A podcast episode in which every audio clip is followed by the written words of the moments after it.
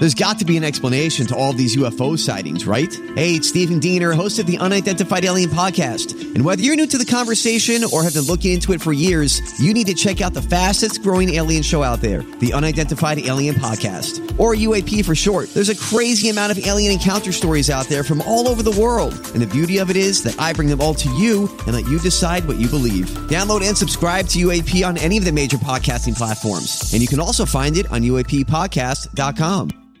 Hi, everybody. This is Adriana Trigiani. I'm the host of You Are What You Read. I have the privilege of interviewing luminaries of our times about the books that shaped them from childhood until now. We get everybody from Sarah Jessica Parker to Kristin Hannah, Mitch Albom, Susie Essman, Craig Ferguson, Rainn Wilson, Amor Towles, you name it, they come, they share. New episodes of You Are What You Read drop every Tuesday on Apple, Spotify, or any major streaming platform wherever you listen to your podcasts. Tom Barnard Show with Andy Brant Barnard, Mike Molina, Eric Rivenes, and Ralph W. Basham, MD, the Hackmaster.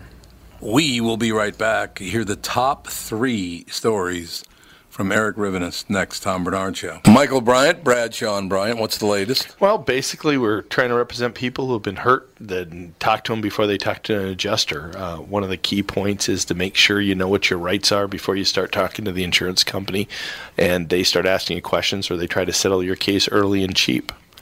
Well, what's interesting to me is, you know, a lot of people have fear of attorneys. It makes them very uncomfortable.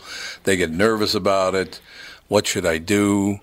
I've known Michael for years and years now, and I would highly recommend you. So that should be good enough for everybody because I don't endorse people who are dirt bags. Well, I, I appreciate that, um, but I guess the key is is people think I'll charge them if I talk to them. Right. So a lot of people call me up. It's like, how much is this going to cost if you call me back? Like, you want me to call you back? How much will that cost? I don't charge people. The only way I get paid is if we recover, um, if we get money from the the other side. And there's a lot of people I talk to that I never get paid for that are just part of giving them advice to make sure they know what they can do and what their rights are. And your record's terrific as well. We should point out. Well, it works. It's been good. it's been good, ladies and gentlemen. It's been good. And how do they contact you? And uh, e- either through our website, which is minnesotapersonalinjury.com, minnesotapersonalinjury.com, or at 800-770-7008. Michael Bryant, Bradshaw, and Bryant. Walser Automotive is a Minnesota family-owned business. It started in the 50s. It's grown by leaps and bounds, especially in the past few years, and they now have 23 dealerships spread across two states. The Walser way includes upfront, no haggle pricing on every single new and used vehicle they sell. If you change your mind, no problem. Check out Walser's three day return and 30 day exchange policy. I'm a customer. My family are customers, and many of my friends have bought cars from them. The Walser way is really different, and I know you'll be pleasantly surprised. For great deals on new or used Acura, Audi, Buick, BMW, Chevrolet, Chrysler, Dodge, GMC, Honda, Hyundai, Jaguar, Jeep, Land Rover, Lexus, Mazda, Mercedes, Mini, Nissan, Porsche, Ram, Subaru, or Toyota, go to walser.com, Walser Automotive Group, walser.com. She is watching by the poplars, calling What is this all about? with a sea blue eye. It's uh, Al Capone's favorite song. She is it watching really? I didn't know that. and longing. Not this version, but yeah, the song. Not this version, but the song. What's it called? Roses of Picardy. Oh, I thought it was called The One Who Gave Me Syphilis. That's enough. That's enough tertiary syphilis humor. That's that's a cut it right Yeah, there. terti- tertiary syphilis humor. We are in studio with Eric Rivenes, uh, Dirty Doc Ames, and the scandal that shook Minneapolis again on Thursday, April 12th, this Thursday at 7 p.m. Book launch and author talk with Eric Rivenes, Mill City Museum, Minneapolis, and then on Sunday, April 22nd at 2 p.m. Fireside Chat with Eric Rivenes, Hennepin History Museum in Minneapolis. Just uh, RSVP by going to hennepinhistory.org. We've been going through the top 10 uh, most heinous things that have happened in the state of Minnesota. Of course, we'll, we're going to miss some of them, but uh, we've gone through seven. We have the top three remaining three, two, and one. Eric is uh, Eric is with us. Yes, sir. Well, uh, for number three, I, I chose, I think, every good Minnesotan should should be familiar with this one. This was the, the Northfield bank raid by the, Oh, yeah, the Jesse, Jesse James, James. younger gang, right? I mean that's that goes down in history. I mean that was literally signaled. I mean the end of the the James Younger gang, um, and the James gang was uh, Jesse and Frank James, you know, out of Missouri, and uh, Cole, Jim, and Bob Younger, um, who had teamed together in a number of, of uh, heists. And they decided they wanted to come into to Minnesota and and rob a Union Bank, and it didn't go so well for them. So, um, yeah, that happened on September 7th of 1876. Um, they they went into the town of, of Northfield, um, and yeah, they they attempted to, to rob the bank and the and the uh, teller. Um, oh, Hayward, his name, Heywood. His name was Heywood, Joseph Lee Heywood. Uh, he was the book, bookkeeper, I think. Um, they demanded that he open the safe. Um, he wouldn't do it, and they shot him. And then, what they I think they didn't expect is that that the the members of this sleepy little Northfield town would actually fight back. so when gun when the, the gunfire was was heard, um, the other gang members were you know on their horses out in the the street. Um, a whole bunch of citizens began began firing at them, and it just turned into a chaotic mess. Obviously, they didn't get any money. They they shot another guy named Nicholas Gustafson on the street, and then they all just split. Um, and uh, two of the two of the members, um, Charlie Pitts, Clell Miller, were ended up um, being killed. Jesse and Frank escaped, and the, the younger brothers, all three of the younger brothers, were captured, and they were put into um, they were sentenced to Stillwater prison for life. And that's an interesting story too, because um, one of the one of the brothers dies in prison, but the other two, including Cole Younger, actually get out in 1901, the summer of 1901, which is the same year that Doc Ames is is is mayor, and Cole, Cole Cole Younger gets out of prison. You know, this hardened, career hardened criminal. Although people say that he had had, had reformed in, in prison, and Doc Ames offers him a job as a police detective on the police force. And he refused. Unbelievable story. He refused it, of course. Well, I don't know about of course, but yeah, he was anxious to get out of Minnesota forever.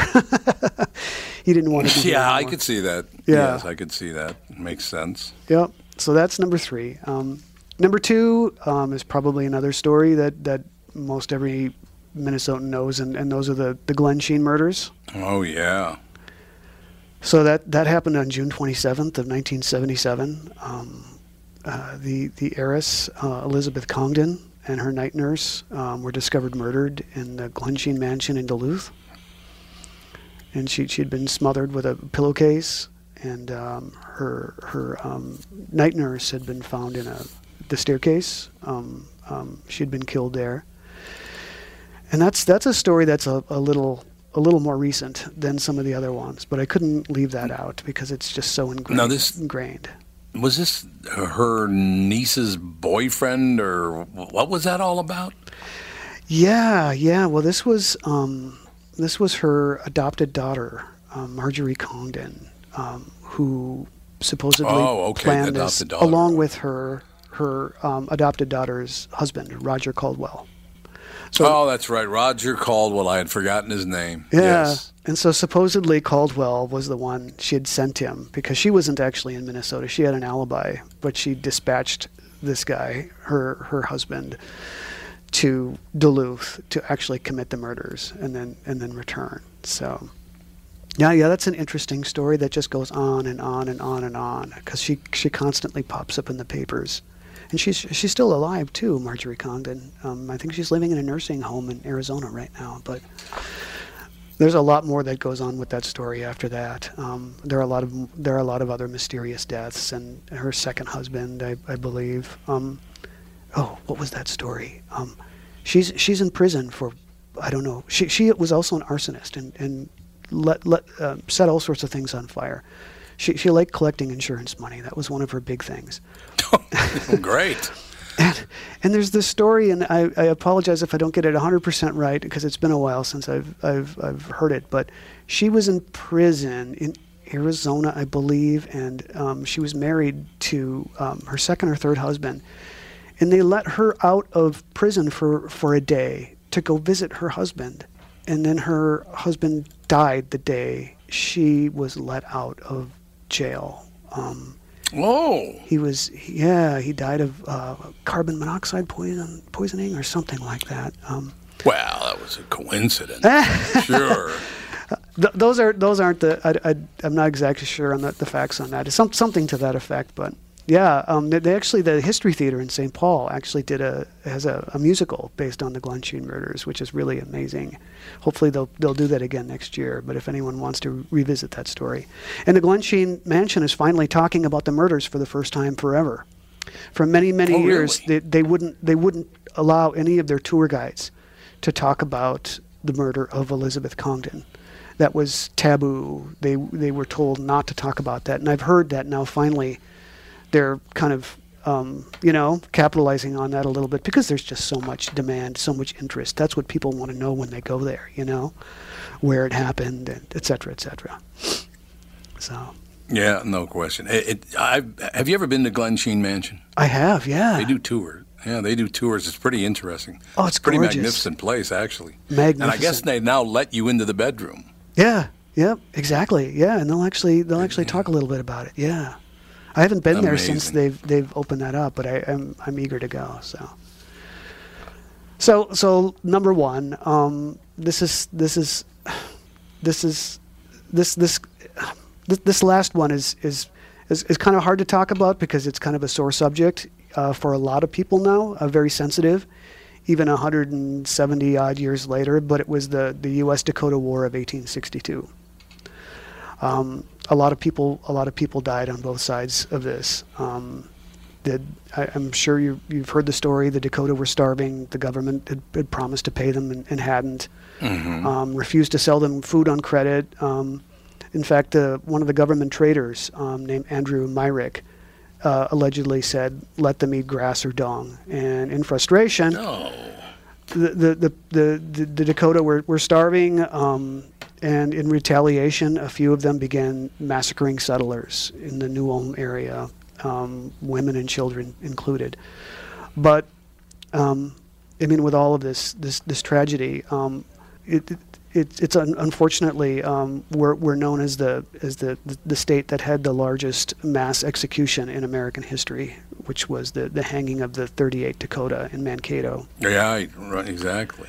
So yeah, to have that claim to fame, the largest mass mass execution in American history, I think makes this this one kind of rank up there towards the top. And um, there was a in, internment camp below Fort Snelling where where a lot of um, Dakota women and children were you know died, died under really un, un, mis, un, unfortunate circumstances. So No, there was a situation in the what used to be the where the big cherry and the spoon and I don't know what that was called the the, the sculpture garden I think in front of the Guthrie.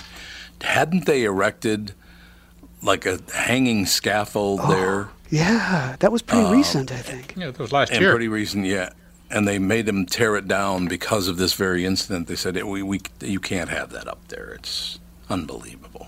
Yeah, there, there, But, are, um, there are a lot of people in, in southern Minnesota still who are incredibly angry about about what had happened to them, and of course, the, the Dakota, you know, are, are are equally as incensed, uh, you know. So yeah, it's still a really really sensitive, touchy subject now. Well, I could see that. You know, absolutely. How many people were executed? Uh, 38, 38, and there were supposed to Thirty-eight people. there were supposed to be far more, but um, uh, President Lincoln commuted uh, uh, the sentences of, of many of them. So. God, it was an amazing, amazing. scene. You know so uh, fascinating about that is you talk about the 1920 lynchings, uh, the Dakota, lar- uh, you said the largest execution in U.S. history. But we, uh, we as Minnesotans, and again, I was born in Minnesota, raised in Minnesota, came back to Minnesota after I had left to do some business elsewhere. But we love to kind of look past those stories and to point our fingers at states uh, in the South and go, "Oh, look how look at what they did." Right. Yeah, look at what we did. Uh, you know. Yeah, it's look at true. what our. Uh, my ancestors weren't here then. I, they, they were here in 1920, obviously, but not. Uh, I think they got my ancestors got here in 1886. I think that was the year. Uh, It's just uh, if you look at the atrocities around the world, there's not one spot on earth that can say, "Well, we've never done anything like that," because we all have. It's I don't know if it's part of being a human being or it's the the the dregs of of human uh, humanity across the globe, but it's happened everywhere. It continues to happen in a number of places, and it's it's very very sad looking at it that way. Yeah, exactly. Yeah, and in the case of the Duluth lynchings, I think it was just based on fear. You know, just complete Mhm. fear. Um, but unfortunately, they, you know, justice wasn't ultimately served in that situation, and, and mob rule sometimes. There, there was another lynching of a of a guy by the name of uh, Frank Frank. Oh gosh, in in Minneapolis um, in the late 1800s as well, and he was accused of, of raping a little girl, and he was he was strung up. And there's a famous uh, photograph of him um, hanging from a from a tree in front of the old Minneapolis high school. Um, Oh, yeah. Frank Frank McManus. His name was Frank McManus, and he was he was lynched by a mob. Um, but but it, it, it sounded like looking at the, the evidence there that he, he, he was probably responsible for that crime. So yeah, Oh, he was. So Yeah. they, they just well, so he had it coming, huh? I think. Hey, Yeah, well- that's around with little kids. So- you have it coming. That's all there is to it. So mob violence is a little Machiavellian. right. Yeah. Yeah. For sure. I think the whole idea of mob mob violence and mob violence and bypassing the justice system disturbs people, but um, yeah, I mean, in, in, in that situation, I certainly don't, you know, condone anything like that. But I, I, you know, I mean, evidence does prove that he, he was probably guilty in that particular instance. But the Duluth Right, li- exactly. Duluth lynchings, definitely not. Yeah, yeah, they were just not. picked out of a, a lineup. Yeah. Ladies and gentlemen, Eric Rivenes, Dirty Doc Ames, and the scandal that shook Minneapolis again on Thursday, April 12th at 7 p.m. Book launch and author talk with Eric Rivenes, the Mill City Museum in Minneapolis, and then on Sunday, April 22nd at 2 p.m. a fireside chat with Eric Rivenes, Hennepin History Museum, also in Minneapolis. To RSVP, you can go to hennepinhistory.org. Eric was great having you in today. It's Oh. going over all those things. Some of them I remember as a little child, just a couple of them, obviously, remember as a little child. But I don't think a lot of people have heard about most of those incidents. Probably in the not. state of Minnesota. Probably not.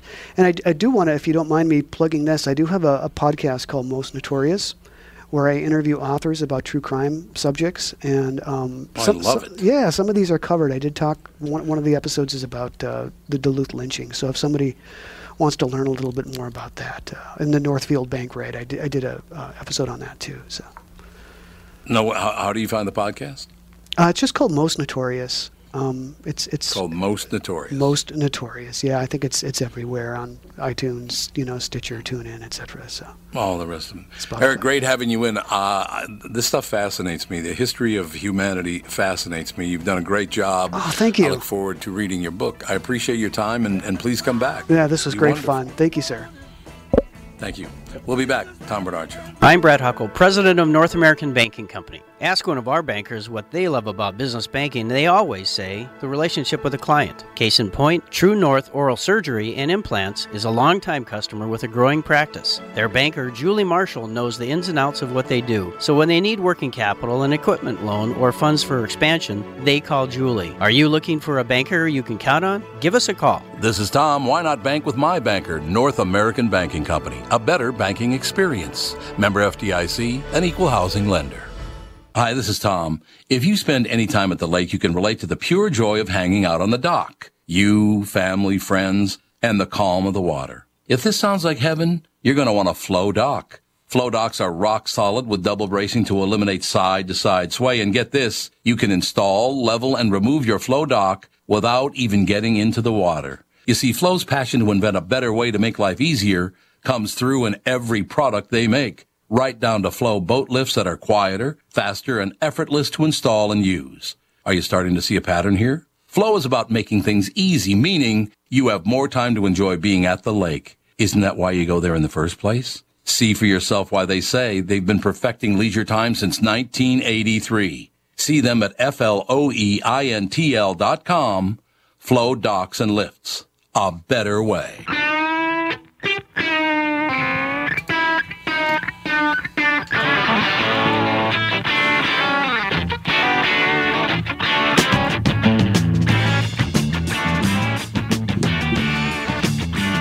Love this song. It's a good song. Well, that's pretty amazing stuff. Talking to Eric Rivenes about all those things. The, those ten, uh, the list of ten most notorious is the name of his podcast. I, that stuff fascinates me. I'm really glad he came on. I hope we can get him on a lot more because that stuff is. Doesn't it amaze you the things that people have done and people will continue to do? Uh, to actually hang, to kill three human beings over a rumor. Yep. Isn't that amazing? Isn't that unbelievable? Yeah, it, it's and that's Uh, yeah, it's that that we have plenty of bad things that uh, everybody's done, and it's uh, usually that mob violence or mob mentality, and whether it's a mob of fifty in a town or a mob of uh, fifty million in a nation. I mean, that it, this stuff goes on. Uh, yeah, absolutely. It, it's, I don't know. It, it's situate people, and, and, and here's the thing that disturbs me about it. We talk about this uh, over the past uh, 150 years, something like that. I think um, 170 years we covered, or whatever it was. But the way the press and Facebook and Twitter and all the rest of it will destroy people's lives uh, is that look? It doesn't match up to lynching, but is that uh, ethical?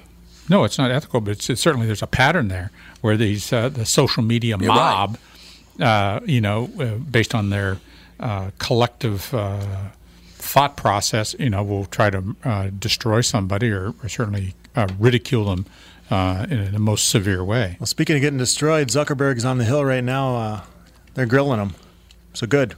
Oh, good, good for him because he used people person piece of, people's personal information to uh, line his own pockets. This is a guy by the wall uh, way he went after everybody saying, "Oh, build a wall! What a horrible thing to do, build a wall." Then he tried to build a wall around his house in Hawaii, and they wouldn't let him. Well, same thing with the Obamas. They, they bitched about the wall, and then they built the wall around their house in Washington D.C. I, I just look. Uh, I don't bitch about the wall. I've I've got a I've got a uh, a fence and a gate in front of my house. So hey, you do what you do, right? Yeah. So uh, you know, it's not holier than thou, but it's like once you shut up, if you've got a wall, let's not complain about other people's walls, shall we? Right? Yep. Yeah. And the pontiff. Let's not forget the Vatican. Oh, that guy too. Yeah, Well, the wall. There's a 37 foot wall surrounding the Vatican. But he complained about building a wall. There already is a wall, by the way, in San Diego. It's been there for quite some time. Uh, look, I'm not. Whatever. I don't want to get involved in any political stuff because I can't agree with anybody on any side. Uh, I just, I don't know. Do, do what you need to do. Whatever you need to do. What's going to happen is we're going to end up like Western Europe, where people who actually show up for work every day are going to pay all the bills, and then everybody else is going to sit around in their ass. That's what's going to happen. Yep. It's it's unfortunate. It's sad, but it's true. I've said this before. The sweet release of death will eventually come. I mean, human beings are, and I, you know, I include myself. We are deeply flawed. I'm sorry, but it's we will do things to benefit ourselves, and we don't care who we harm. Isn't that amazing? It is. We often disappoint.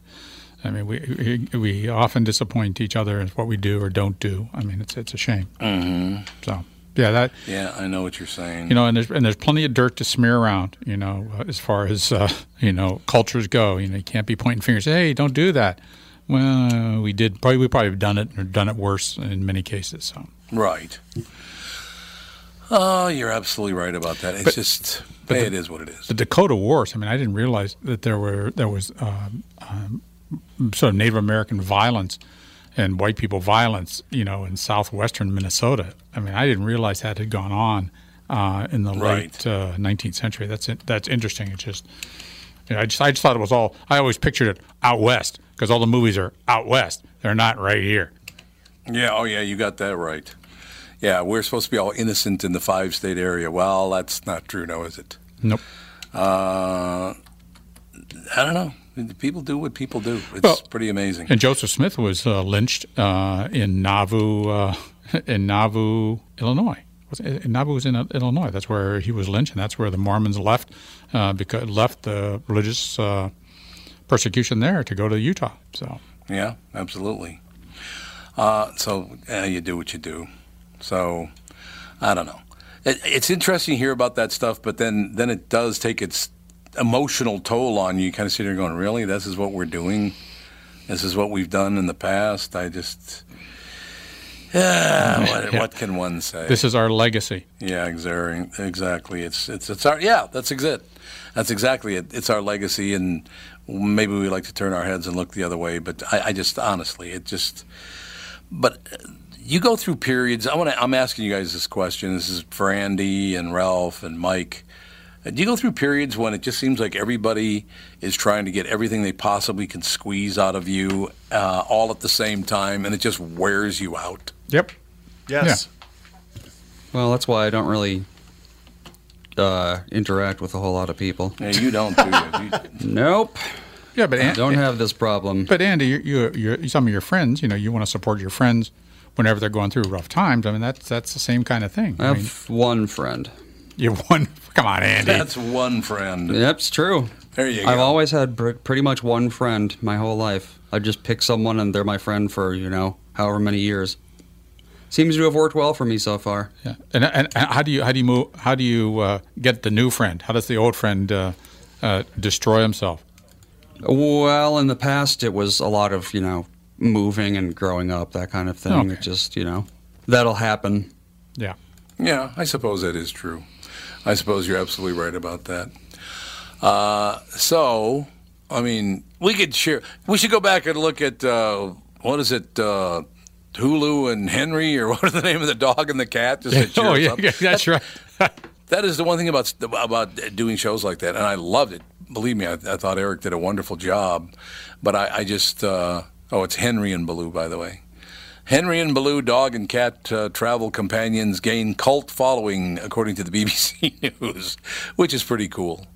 Uh, you know, it's a, it's it's a great story. Uh, you want to know after that? Uh, we we talked about uh, being strong and all the rest of it. I can give you some tips on, on how to be more hopeful after after talking about humanity at, at human beings at their worst.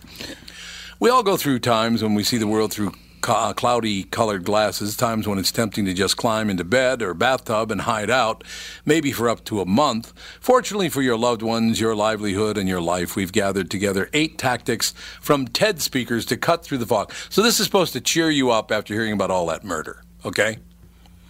This would be good. Shift your expectations. At times, it can seem impossible to stay optimistic in the face of the day's headlines. However, you can gradually start to change your brain by leaning into what cognitive neuroscientist Tali Sharot calls opt- optimism bias. Optimism bias. As she explains, optimism changes subjective reality. The way we expect the world to be changes the way we see it, but it also changes ob- objective reality. It acts as a self fulfilling prophecy. What this means when you wake up and think it's going to be a blah day, you're helping set yourself up to just uh, have such a day. So the next time you catch yourself making a gloomy prediction, first congratulate yourself for noticing. Then think about a few things you can look forward to throughout the day. They needn't be big. Never discount the simple yet sublime pleasure of a hot shower, that first sip of coffee, or the first few notes of your favorite song, and you'll be training your brain to zoom in on positive events. So basically, just think instead of shift your expectations. Just think positively. It's basically what that is. Recognize that you can change your life at any point. Well, can you really? Yeah, You think you can change your life at any point? I think so. I suppose. Uh, do you feel like it's hard to be uh, to look forward to the future because it all seems too predictable? Choice number one: resign yourself to the inevitable, and while you're at it, why not pick out the inscription for your tombstone? Choice number two: open yourself up to the possibilities that exist for everyone at every age.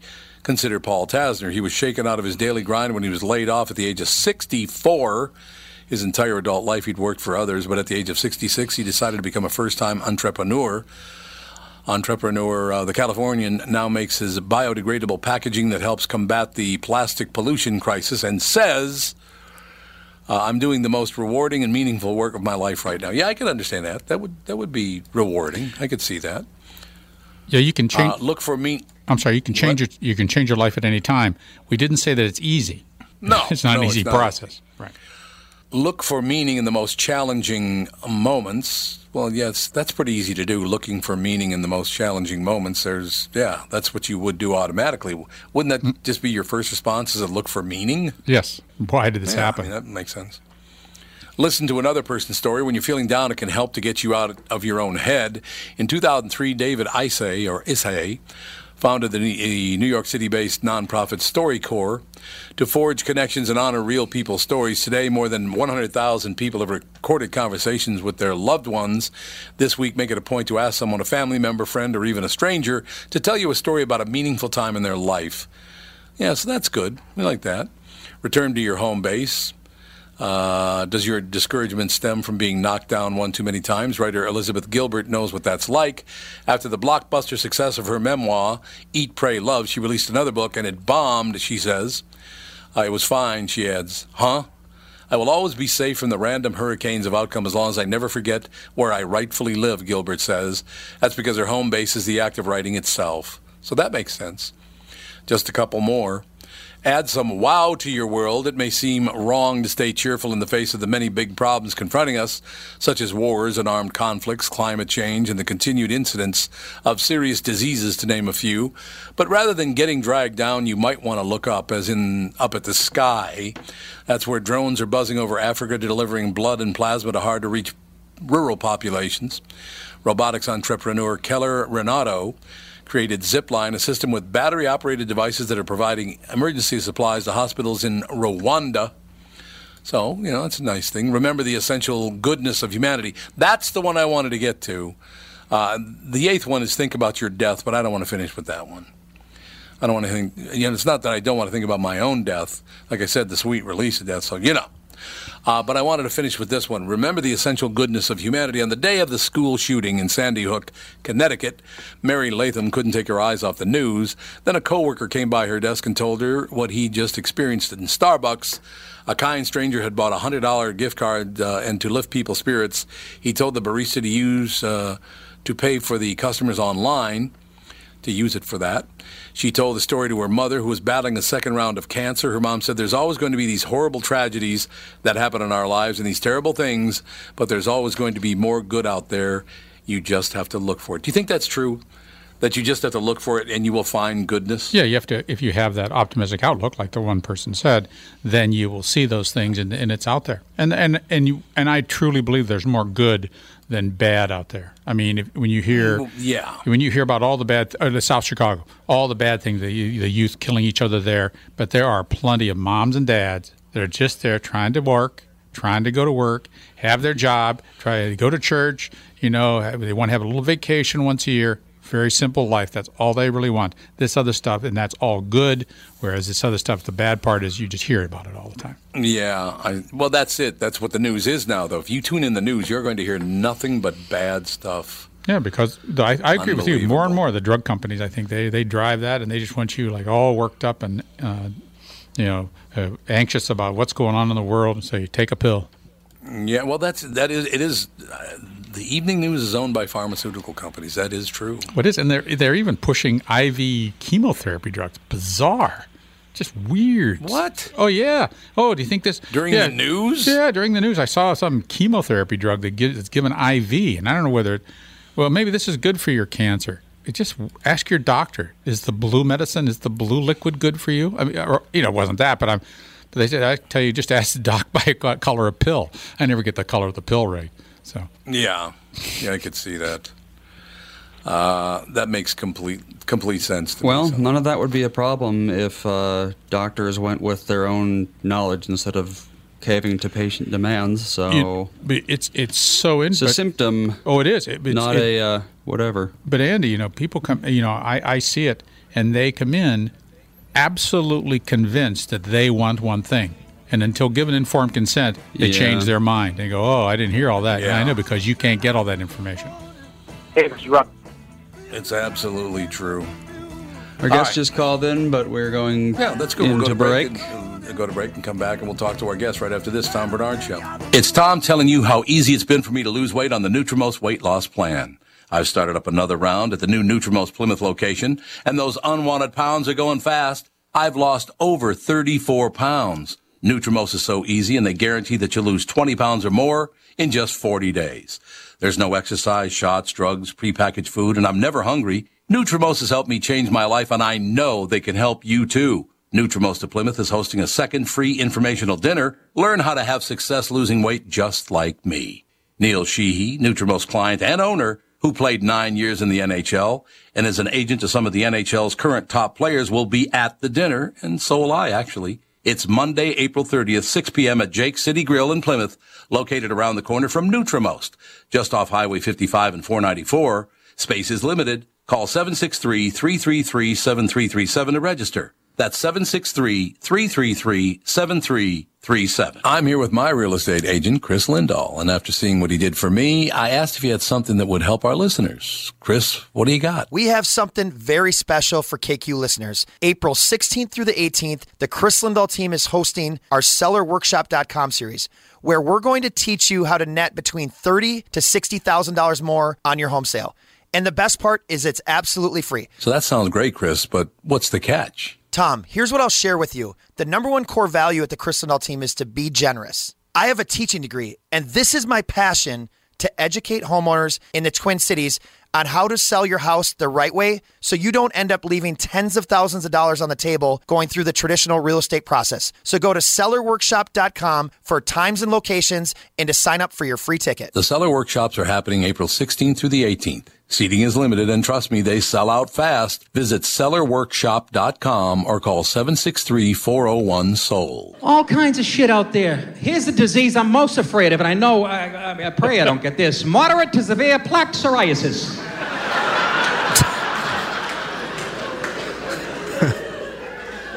Have you heard that phrase enough? I'm almost jealous I don't have it. I'm so interested in it.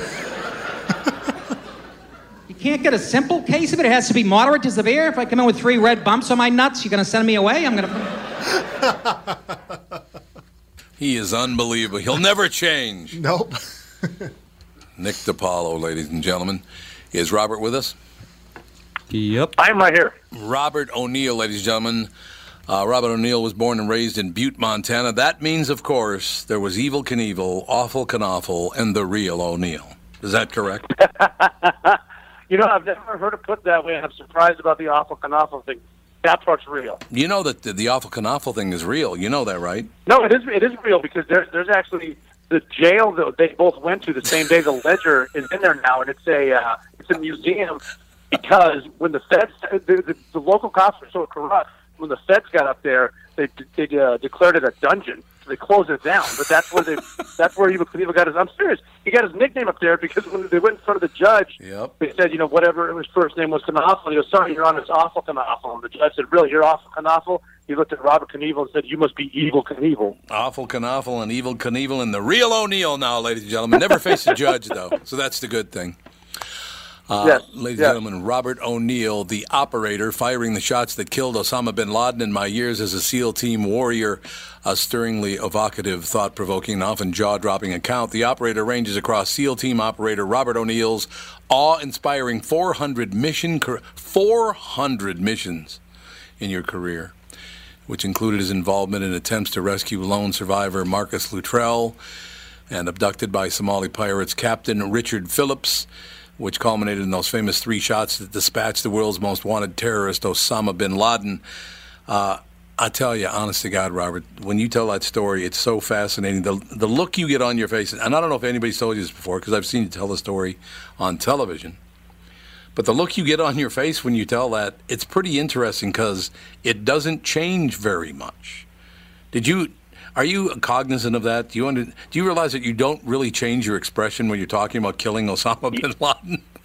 No, I, I uh, that's actually the first time I've ever been told that. Uh, it, it's, and I think that that has to do with um, because I get asked about the movies, you know, Dark Thirty quite a bit, and I- I say the you know one of the things they missed is that the the actors that play the Navy SEALs they never brought in the human element of the last meal with your daughter without being able to tell her it's the last time you'll ever see her, or the last phone Yeah. call with your father or your mother, and, and the hugs the guys give each other because this is a one-way mission.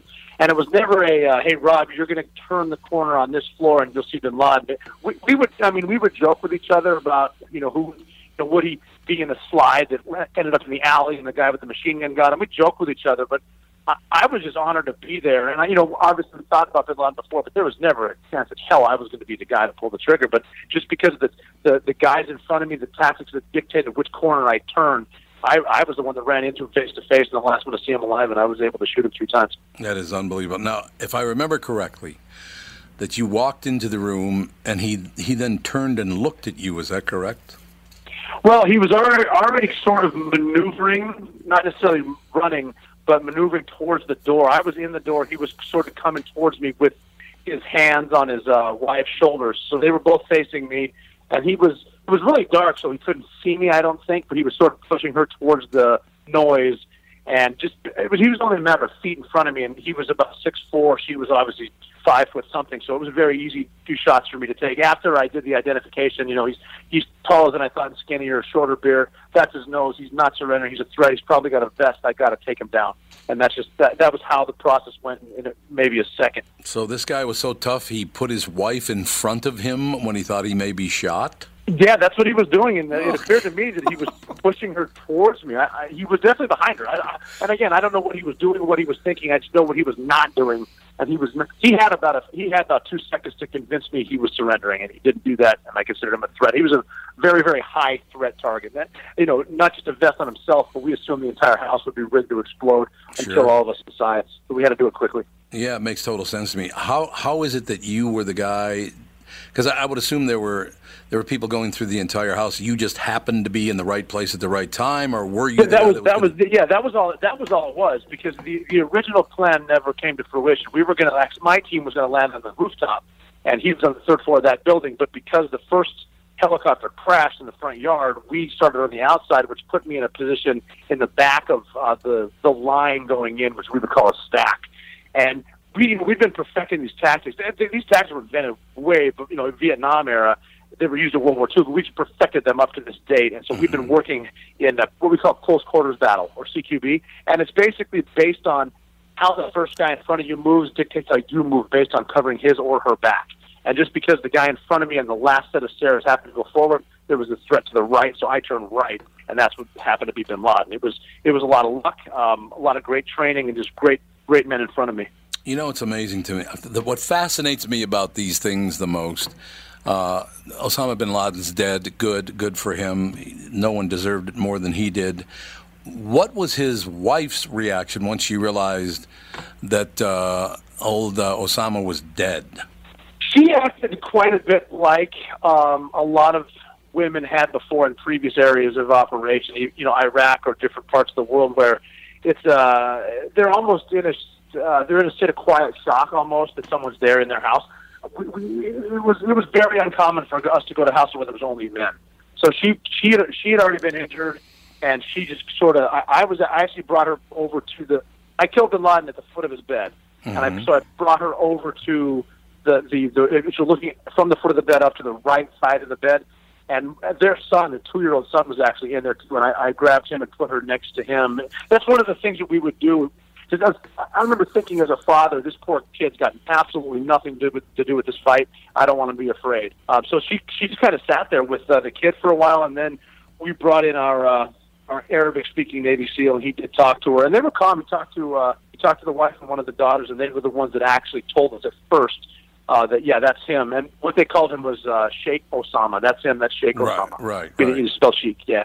So that you know they were, and then at the end, even when we left, we told them what we always said. You know, just keep it all the women and children inside the house. Don't go outside the house. Somebody's watching you. Just stay in here until the people will get will come here when the sun comes up. Just wait for them. That's unbelievable.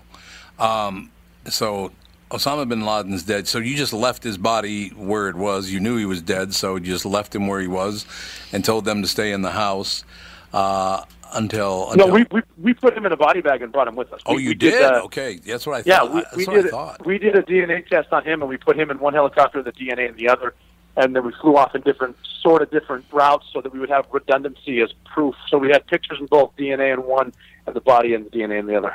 Okay, so th- that's interesting. Uh, that just got my brain whirling another complete direction. Like whatever happened, what happened to his body? Do you know where his body is at this time? Well, yeah, we we uh, we we had him famously buried in the uh, Persian Gulf off the deck of the USS Carl, USS Carl Vinson. Oh yeah, you slid him off. The, he, he was wrapped and then slid off the off the ship, right? It, it's, I was I was not there for, but uh, I know I know we handed him off to our army counterparts. They flew him out to the the carrier, and then the carrier had a. The story I heard is the carrier had a uh, a Muslim chaplain, if you will, and they did a, a burial at sea. I was I wasn't there to see that, so I can't confirm, but I know he went out that way, and I, I do know he. I, you know, I, I've seen the coordinates where they dropped him. I've talked to a, a, few historians about this whole Osama bin Laden situation, why he did the things that he did. And it seems uh, their opinion across the board is that daddy didn't pay enough attention to him and didn't show him enough love, so therefore he had to he had to take out half the world. I mean, this was all about his father shunning him, from what I understand. I, you know, I, I don't I don't know what led him to to be an extremist, but in his mind, what he wanted to do was be a jihadi for the Wahhabist version of Sunni Islam, which it does come from Saudi Arabia, and he is a Saudi. Right. Uh, he had a he had a, he had a great life with that construction company. They were a rich, rich family, but something led him to be radicalized, and then he became a uh, he be, uh, almost a prophet to to the jihadis because he gave up the life. He lived in the caves. He fought the Russians in the jihad in, in Afghanistan. Um, you know, obviously when we were helping him, and then once you know once Saddam invaded Kuwait and uh, was threatening Saudi Arabia, that's when uh, Bin Laden offered up his jihadi army because he didn't want Americans in the Holy Land. And we did come to the Holy Land, and that's kind of when he declared the fatwa and the jihad against the United States. Um, so there's a lot that went into it, but I mean, he was definitely a believer. He was definitely very, very religious, and his followers adored him. How old were you? Do you remember when you realized you wanted to be a SEAL team warrior? Uh, I was 19, and I realized it pretty much the day that I signed the paper. There was never any. There was never going to be a military thing for me. I was. Uh, I was playing college basketball, and I had a bad relationship with a girl, and I decided I had to leave Butte, Montana. And oh, the easiest way, yeah, it's all. It's kind of funny that the majority of our all volunteer military is there because they got dumped by a boyfriend or a girlfriend or something. That's pretty much true. And a lot of the stories, yes, I'm serious. And a lot of the stories are similar to mine, where you know, because I went to join the Marine Corps, but the Marine wasn't there, and the Navy guy was. He talked me into it. But I know guys that joined the Air Force because the Army guy wasn't there, and just on a whim, it's like, well, you know, they told me I can leave tomorrow, and you know, I didn't know how to swim when I joined the Navy to be a SEAL, and he talked me into it. And then I had about five months before I left to learn, and and uh, you know, but then I, you know, I was, I was positive. I at least I get to go to San Diego. I, I'll try SEAL training and see what it's like. If I don't make it, I probably won't. I'll, right. I'll go to a ship and see the world, then go back to Butte, Montana in four years and sit at Metals Bank Bar and grill and tell stories. But uh, all I knew is I wouldn't quit, and that was a positive attitude, avoiding negativity, and just realizing that uh, I had an instructor when I, when we got there tell me, you know, you're about to go to war for the first time, and the enemy is all your doubts, all your fears, and everybody you know back home that told you you weren't good enough to do this. And it's like, yeah, if I just keep doing that and think of them. He also said, don't quit now, quit tomorrow. That's just emotion, quitting now. I just kept doing that meal to meal, day by day, and just proof that if you stay positive and keep your mind right, you can do anything you want. Doesn't matter where you're from. I think that's wonderful. I do have to read this. Robert O'Neill was born and raised in Butte, Montana. Lived there for 19 years until he joined the Navy in 1996. Doesn't mention the dumped part. Uh, deployed as a SEAL more than a dozen times, O'Neill participated in more than 400 combat missions across four different theaters of war. During his remarkable career, he was decorated more than 52 times. Among the honors he received were two Silver Stars, four Bronze Stars with Valor, a Joint Service Commendation Medal with Valor, three Presidential Unit citations, and a Navy Marine Corps Commendation with Valor. Robert O'Neill helped co found Your Grateful Nation, an organization committed to transitioning special operations veterans into their next successful career.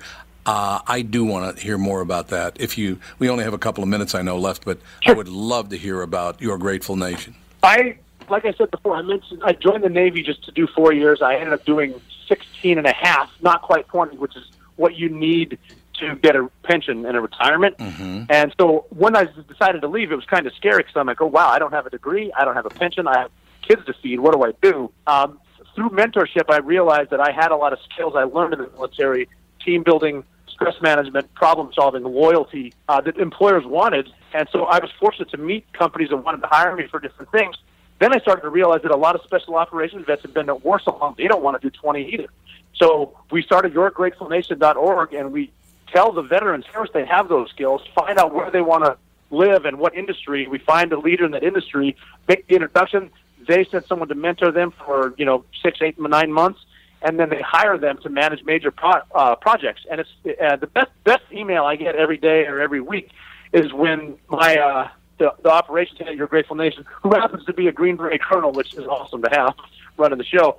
Um, he just, you know, when he says, "Yeah, we just transitioned so and so," here's a note from his wife saying, "We couldn't have gotten the second career without Your Grateful Nation." It, you know, it keeps the lights on, keeps the food on, and then they realize actually, you know, wow, uh, there there are people out there that want to pay us for skills we have, and it turns out we get you can get paid more in the private sector than from the army. It's, it's pretty pretty incredible. I think it's wonderful. you know, that's yourgratefulnation.org. And we just need awareness, obviously funding, but if there's people out there that want to hire people they normally don't have access to, by all means. And, and it started off as a Let's Help the Veterans. It's turned into a Let's Help Your Company. Yeah, that's that makes total sense to me, complete sense to me. Once again, ladies and gentlemen, Butte, Montana, known for Evel Knievel, Awful Knofel, the real O'Neill, and now your Grateful Nation. You can find Robert O'Neill at robertjo'neill.com. Robert, thank you for your service, uh, your bravery, all of it. Thank you for for your Grateful Nation and your uh, commitment to helping special ops veterans into their next successful career. Wonderful talking to you, sir, and I hope we talk again very, very soon. Terrific Absolutely. having you on Thanks, Tom. I appreciate it. Thank you, sir. Thank you. Have a good day.